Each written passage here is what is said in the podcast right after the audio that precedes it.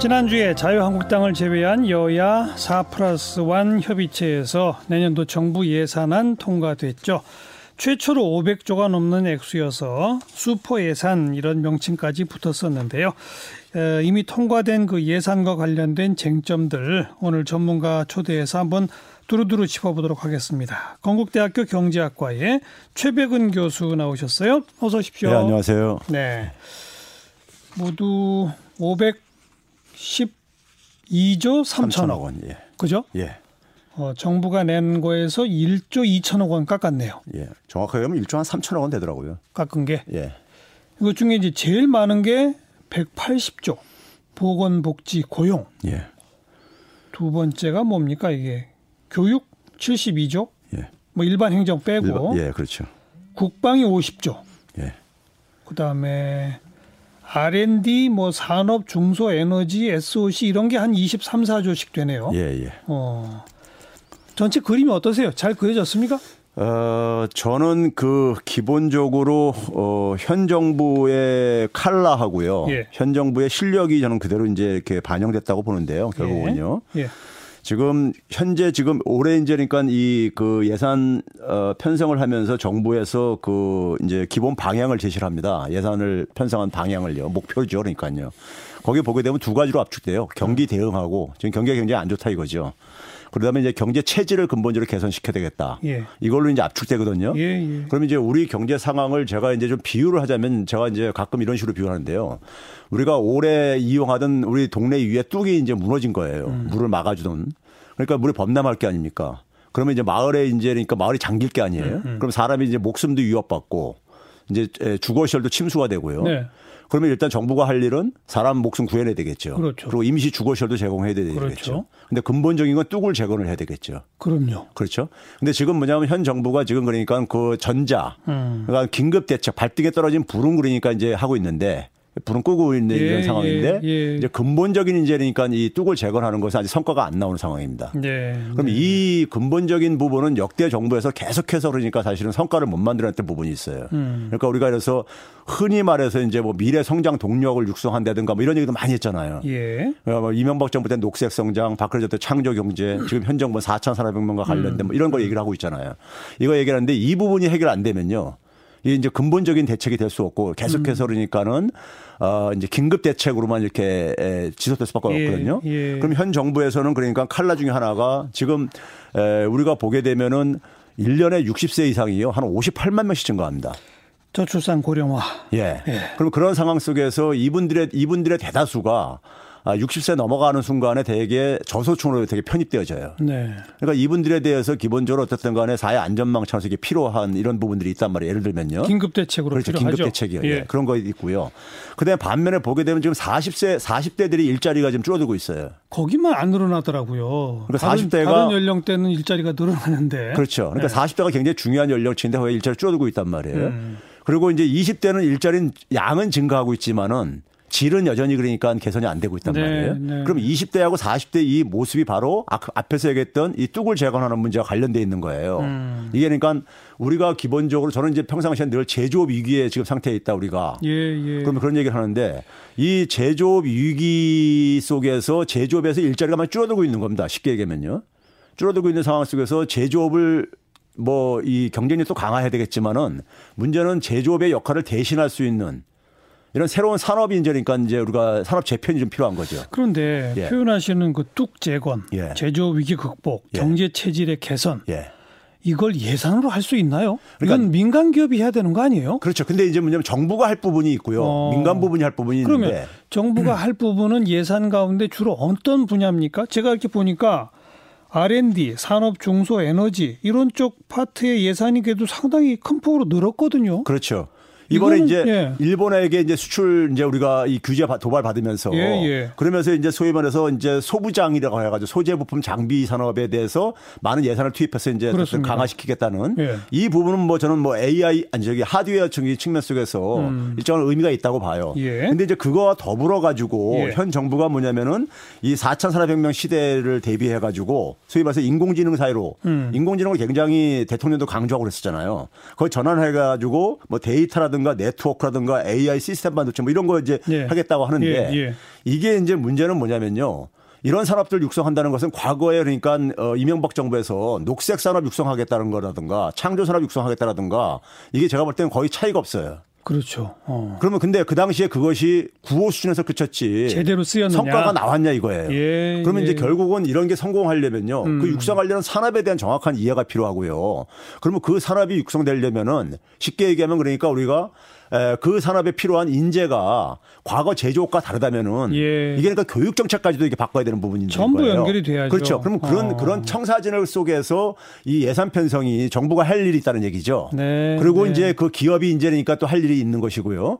근데 이런 어 종합적인 부분에 대한 이해가 없으면은요. 음. 결국은 예산만 투입하고 나중에 성과는 안 나오는 알겠습니다. 이런 부분들이 반복될 가능성이 있다는 그러니까 얘기죠. 지금 최 교수님 보시기에는 내년도 예산안도 보건복지 고용 예산이 가장 큰 폭을 차지하고 증가율도 꽤 높은 것 예. 등등을 보면 긴급 대책, 그렇죠. 경기 대응적 차원에서는 불가피하게 잘하고 있다. 그렇죠. 예. 그런데 예산안 전체에 어딘가 이렇게 녹아 있을 걸로 보이는 예. 경제 체질 개선, 예. 구조 개혁, 예. 그건 잘 안 보인다. 이건 좀 불투명하다 이거죠. 불투명하고. 예. 어. 그런 점에서 저는 이제 이런 얘기를 합니다. 우리가 이제 그러니까 이렇게 재정을 많이 이제 투입을 했을 때 국가 예. 부채가 증가하는 거 이제 우려, 우려가 있잖아요. 예, 예. 저는 GDP 대비해서 국가 부채가 무슨 뭐 60% 100%까지 증가해도 좋다 이거예요. 음. 문제는 그걸 가지고 우리나라의 경제 체질하고 산업 재편이 만약에 이루어진다면은 그러면 이제 그러면 그거는 이제 그거는 줄어들 수가 있습니다. 세수가 계속 늘어날 그렇죠. 테니까. 예. 아. 그러니까 그게 이제 1, 2년 만에 이제 그러니까 해결되는 부분들은 아니거든요. 알겠어요. 예. 예.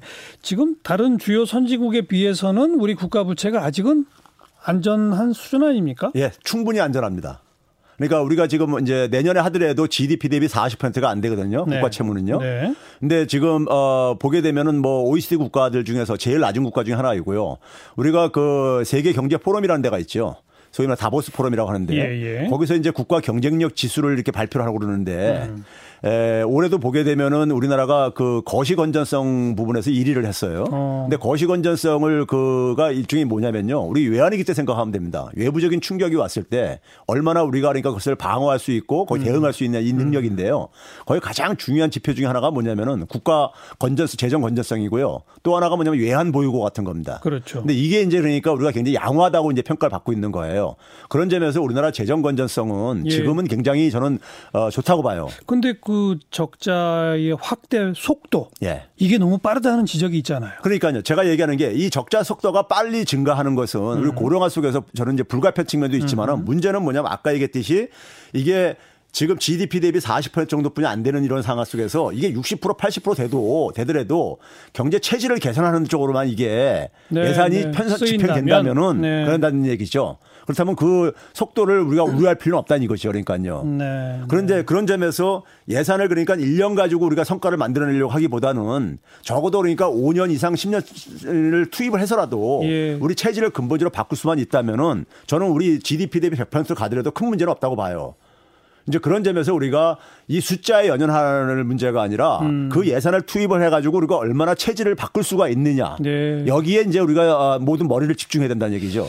그 너무나 타당하고 지당하신 예. 말씀인데 예. 예. 저희는 숫자를 보고서도 잘 모르는데 예. 그렇게 말씀하시면 숫자 안에 들어있는 내용까지 뜯어보라는 얘기잖아요. 그렇죠. 저희가 어떻게 압니까 그걸? 그렇죠. 경제학자께서 설명을 해주시죠. 이게 이제 그래서 제가 이제 이런 얘기합니다. 우리가 이제 그래서 지금 현재 육성하려는 그 산업을 음. 우리가 산업 재편한다면 새로운 산업을 육성하는 거잖아요.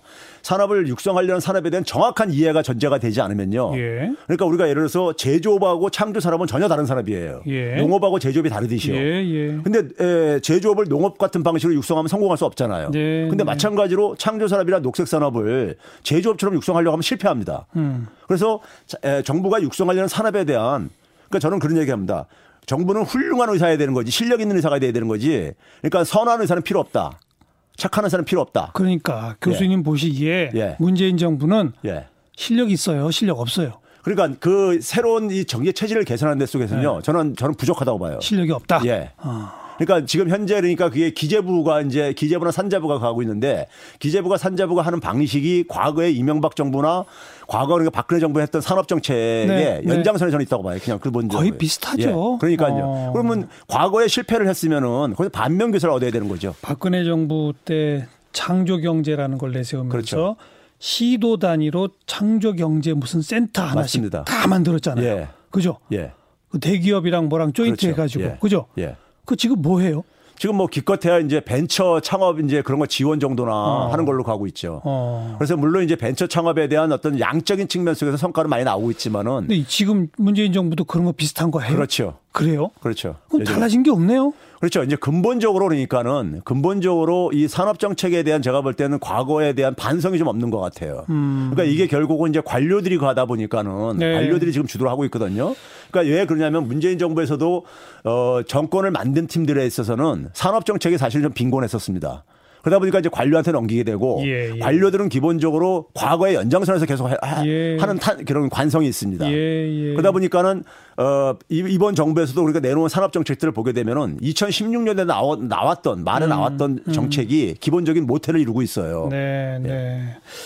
참그 좋은 평가받기 어렵네요. 지금 이제 좀 보수적 시각을 갖는 정당이나 언론에서는 아니 국민들한테 그렇게 현금 퍼주기식으로 해서 이게 되느냐. 게다가 재정적단은 자꾸 쌓이는데 이렇게 하면서 보건복지 고용 이쪽에 일자리 예산으로 모여 있는 이 부분을 막 비판하잖아요. 예. 근데 이제 최 교수님 같은 분들은 이건 불가피하다. 예. 이렇게 써야 한다. 예. 이런 거 아닙니까? 예. 하지만 또 최 교수님 같은 분들은 구조 개혁을 위한 예산은 지금 제대로 못 쓰고 있다. 예. 그 양쪽에서 두들겨 맞는 거네요.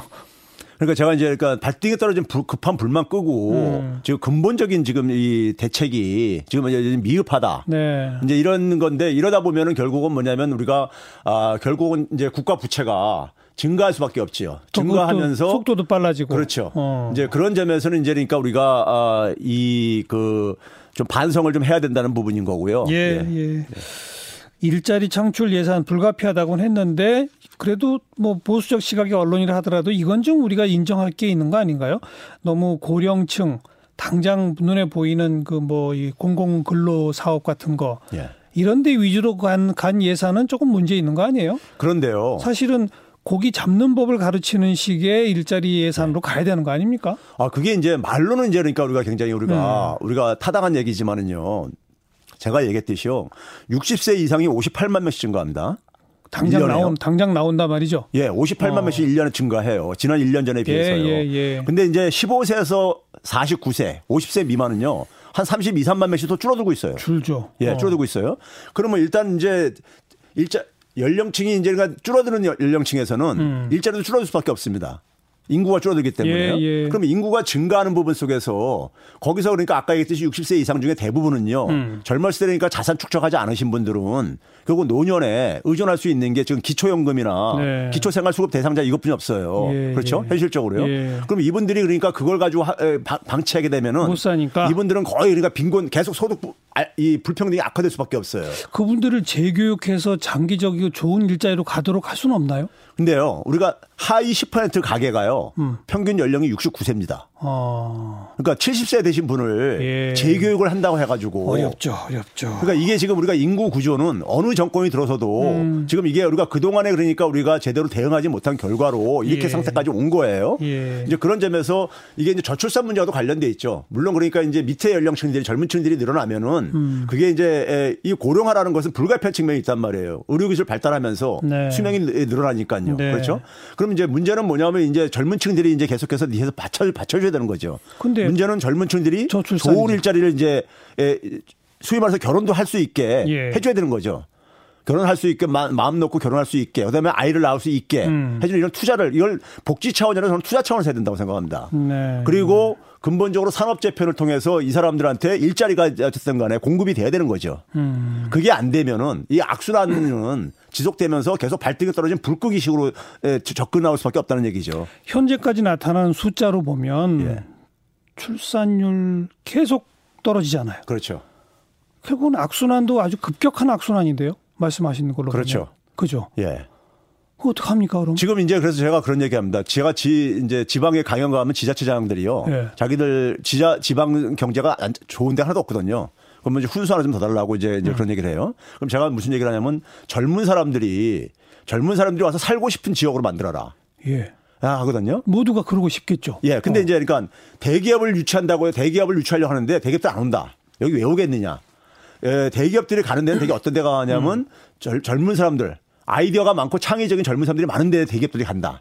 그러니까 젊은 사람들을 유치해 저기 매력적으로 만들어야 되는데 예. 젊은 사람들이 살게 하려면은 기본적으로 젊은 사람들이 그러니까 지금 기업이 지금 일자리를 못 만드는 상황 속에서 자기들이 그러니까 스스로 일자리를 만들 수 있는 음. 그 기반까지는 어쨌든 간에 좀 지원을 해줘야 된다. 주거든 아니면 그러니까 생활비든 간에 예. 이걸 복지라고 생각하지 말아라. 투자다. 투자라고 투자라고 어. 생각해라. 우리가 어. 기업을 우리가 지원해 줄 때 기업이 일자리를 만들기 때문에 지원을 해 주는 거거든요. 예. 그러면 이제 우리가 그래서 제가 이제 그 지역의 주부들한테도 그런 얘기를 해요. 임대주택 그 청년들을 위한 임대주택 만드는 거를 주거에 들었으면 반대들 하잖아요, 되게요. 음. 그 지역 아파트값 떨어진다고요. 그럼 제가 그런 얘기합니다, 그럼요. 그럼 여기 청년들이 살 수 없는 지역이 돼버리게 되면 이 아파트 공동화됩니다. 그리고 고령층만 남게 되고 이 지역에 자영업자도 장사 되겠습니까? 안 됩니다. 젊은 층들이 어, 없는 지역은 아파트 값 기본적으로 떨어질 수밖에 없습니다. 근데 이제 한 치 앞을 못 보는 거죠. 근데 이제 그런 얘기를 하면요. 그때 예. 좀 깨다 느끼는가 봐요. 예, 옆에 예. 나라 일본처럼 공동화되고 고령 어, 고, 이 노인층들만 사는 이런 음. 지역이 되게 되면은 네. 이 여기 빈집도 이제 이 생성이 될 것이고. 알겠어요. 예. 지금 최 교수님하고 제가 나눈 식의 이런 좀, 좀 깊이 있고 장기적 안목을 갖는 시선으로 예산안을 뜯어봐야 된다 이거 아닙니까? 그렇죠. 그렇게 해가지고 우리가 1년, 3년 이런 장기적인 예산 계획 맞추기 필요한 거죠. 근데 국회에서 이런 얘기 안 하잖아요. 그렇죠. 관료들도 이런 얘기 안 하잖아요. 그렇죠. 관료들은 그냥 하던 대로 내고 예.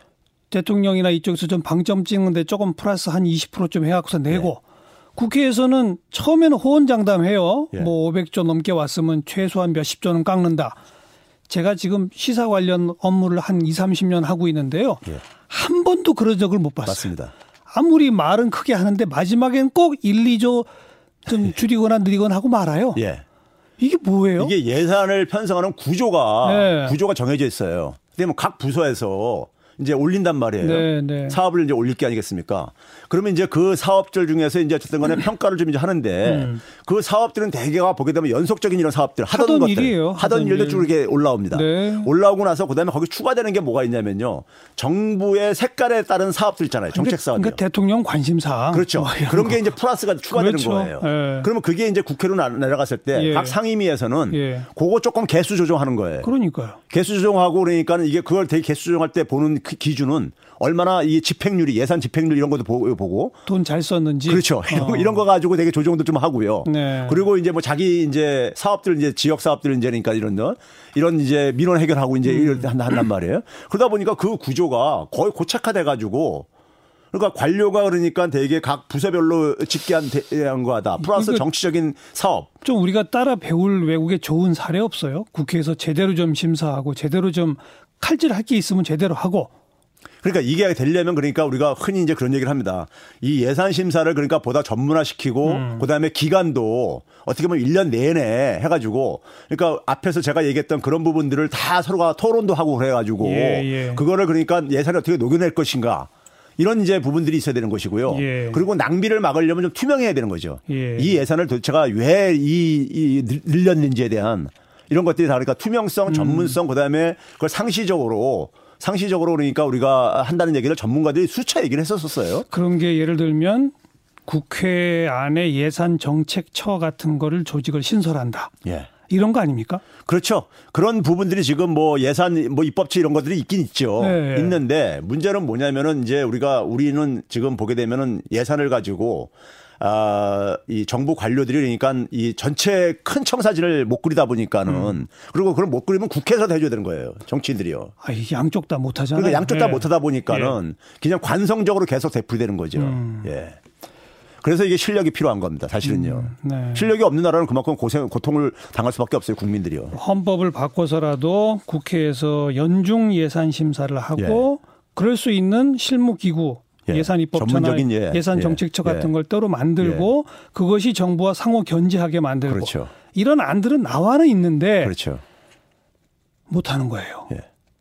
못하는 건 정부가 자기가 가진 기득권을 놓기 싫어하기 때문이죠. 또 한편에서는. 그 제가 그래서 이런 식으로 배합니다. 우리가 바다에서 지진이 났어요. 음. 그러면 좀 이따 동물들은요. 미리 다 높은 데로 대피합니다. 예, 예. 자기 살려고요. 예. 근데 우리는 뭐냐면 꼭 얼굴이 쓰나미가 덮쳐야지만이 예. 그때서 우왕좌왕들 해요. 예. 그러니까 이게 그러니까 지금 이런 상황으로 계속 지속되면은 이게 지속 불가능한 거거든요.